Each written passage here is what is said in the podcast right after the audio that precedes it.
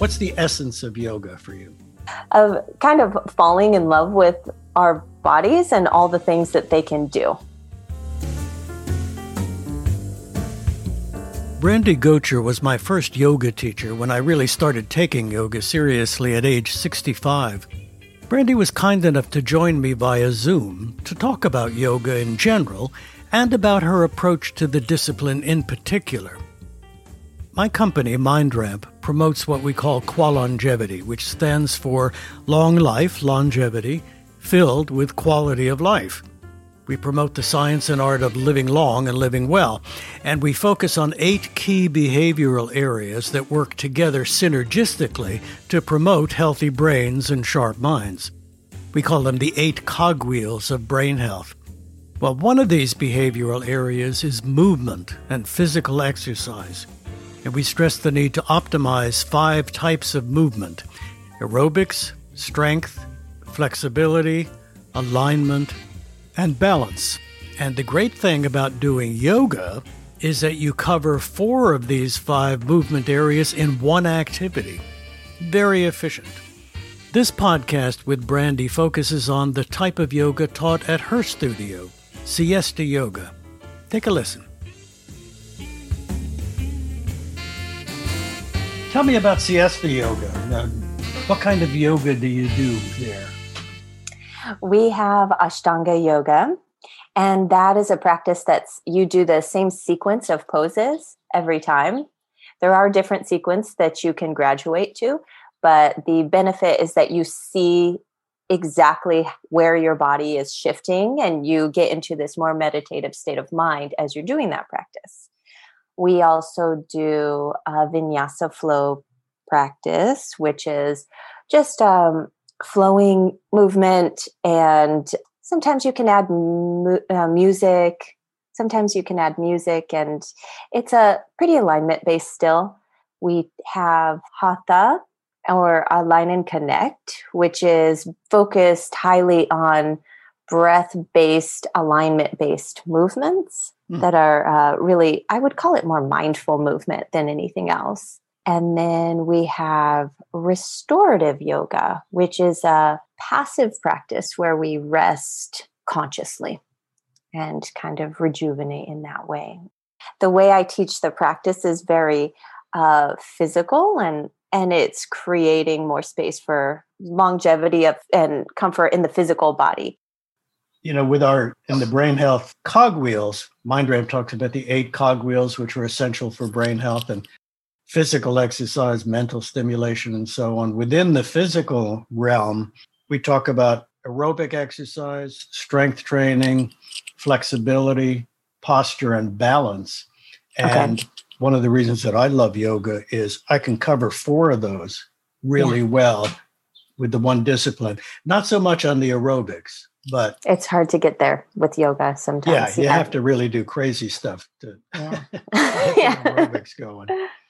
And I think that that's part of the part of the practice is you use your whole body in so many of the poses. So you're really really your body is figuring out how to support itself in all kinds of different ways, which is building strength in all areas and creating just a general core toning. Mm-hmm.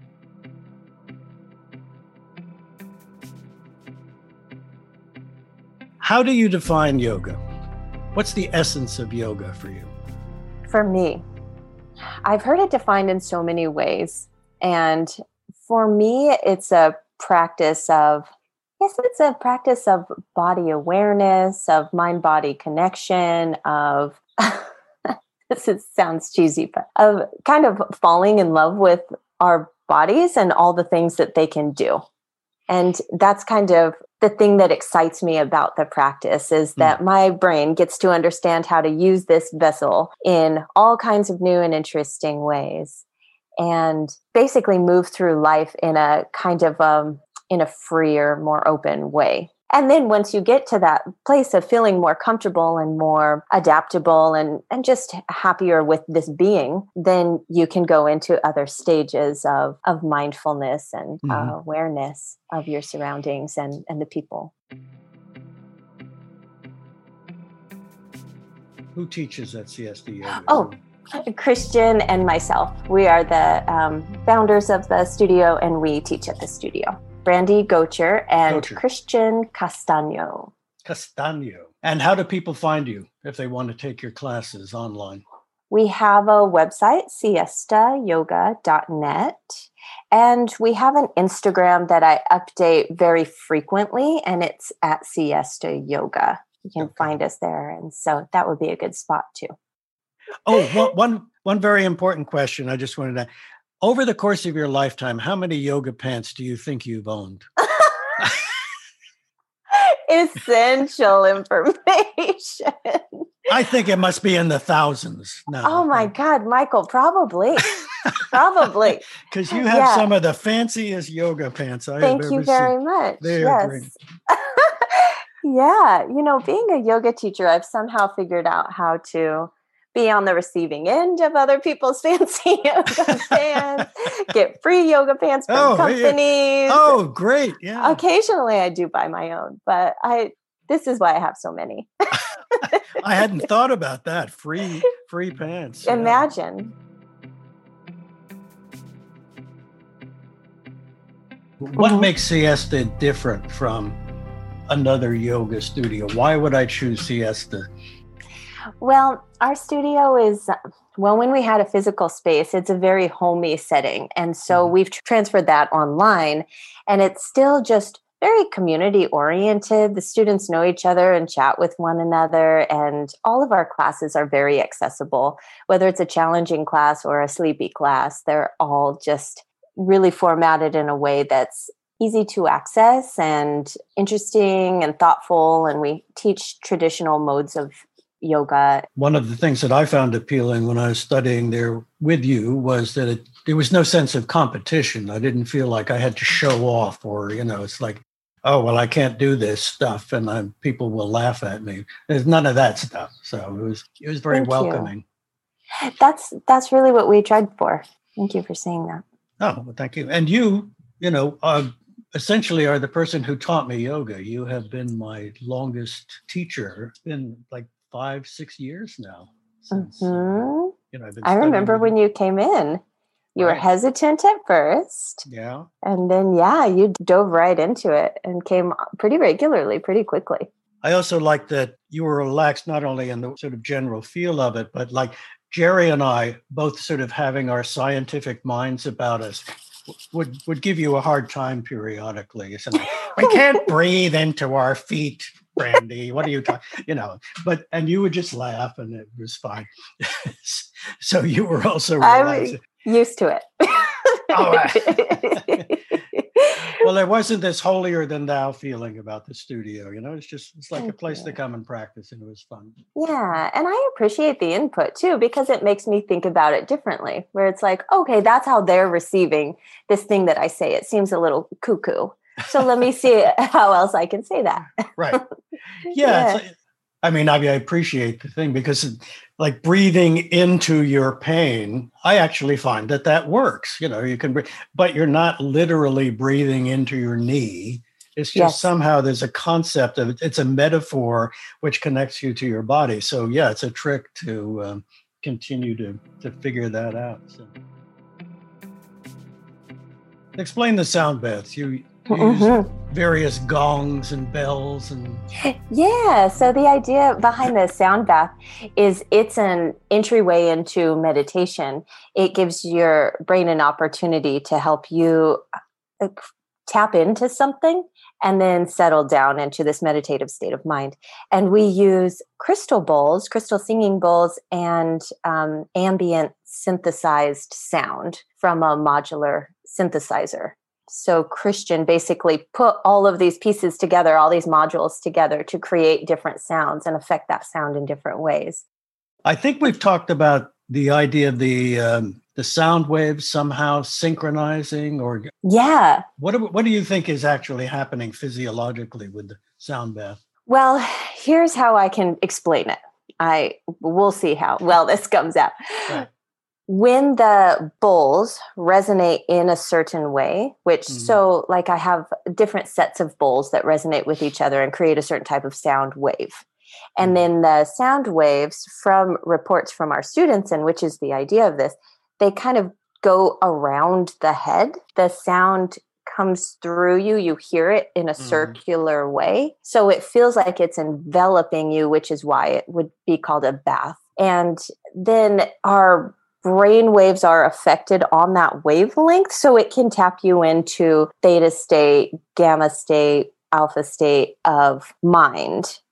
Well, one of the things that it brings to mind, talking about my the mind over muddle, yeah. one of the things that I, you know, you would think that happens when your mind is muddled is that it's not synchronized. The brain waves maybe are faster than slower, or maybe that there's one part of the brain is sort of resonating on one frequency and another on another in the research, when there is like in deep sleep or when you're really focused on something, I think they find that the brain waves begin to synchronize and are really sort of working together. And that may be the way brain networks hook up with each other. So it's conceivable that the brain bath is helping, you know, in that synchronization process of getting the brain to, to synchronize its own waves, as you're suggesting.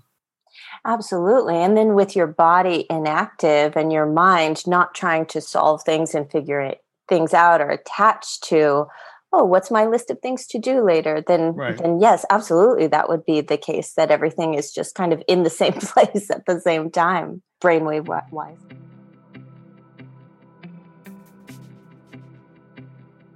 I wanted to touch on just quickly the different types of yoga. You teach, you said Ashtanga, with some vinyasa flow. Is that right? Where there's more flowing from one posture to the other?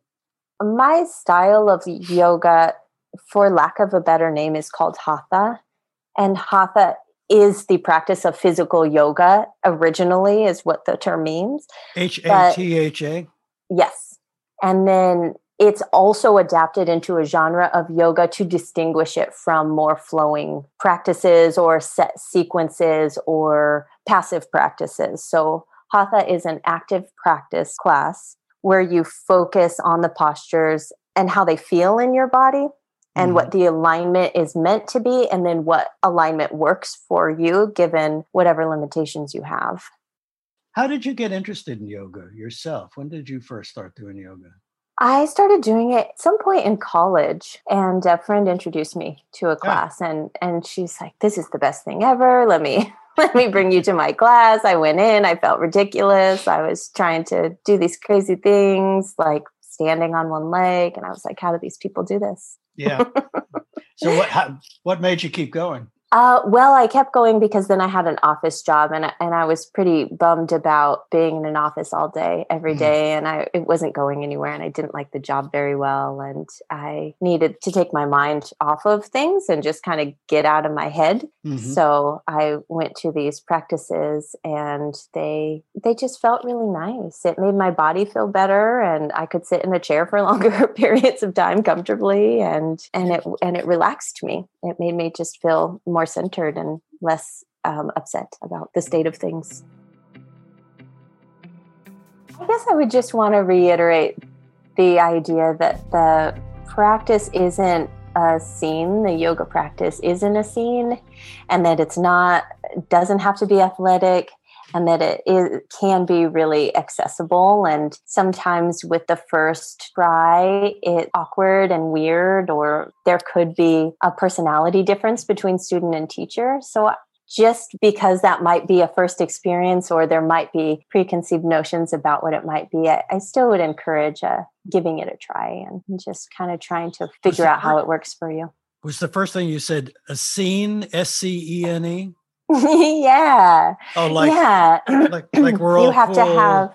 We're cool. Cool yoga dudes. This and, group of people of people right. who drink celery juice and wear tight clothes and have ponytails or you know what whatever the idea. You mean I be. don't have to drink celery juice before? Now you tell me. I should have oh, told you that from the beginning. oh my god! I've been drinking all this awful celery juice. all righty. Well, as ever, it was delightful spending time with Brandy. If you want to learn more about the various online classes offered by Brandy and Christian, you can check out siestayoga.net. That's S I E S T A Y O G A dot N E T. And to learn more about how MindRamp can help you to prevent cognitive decline and dementia, how to strengthen your brain and sharpen your mind, go to mindramp.org. M I N D R A M P dot O R G. Thanks. Until next time.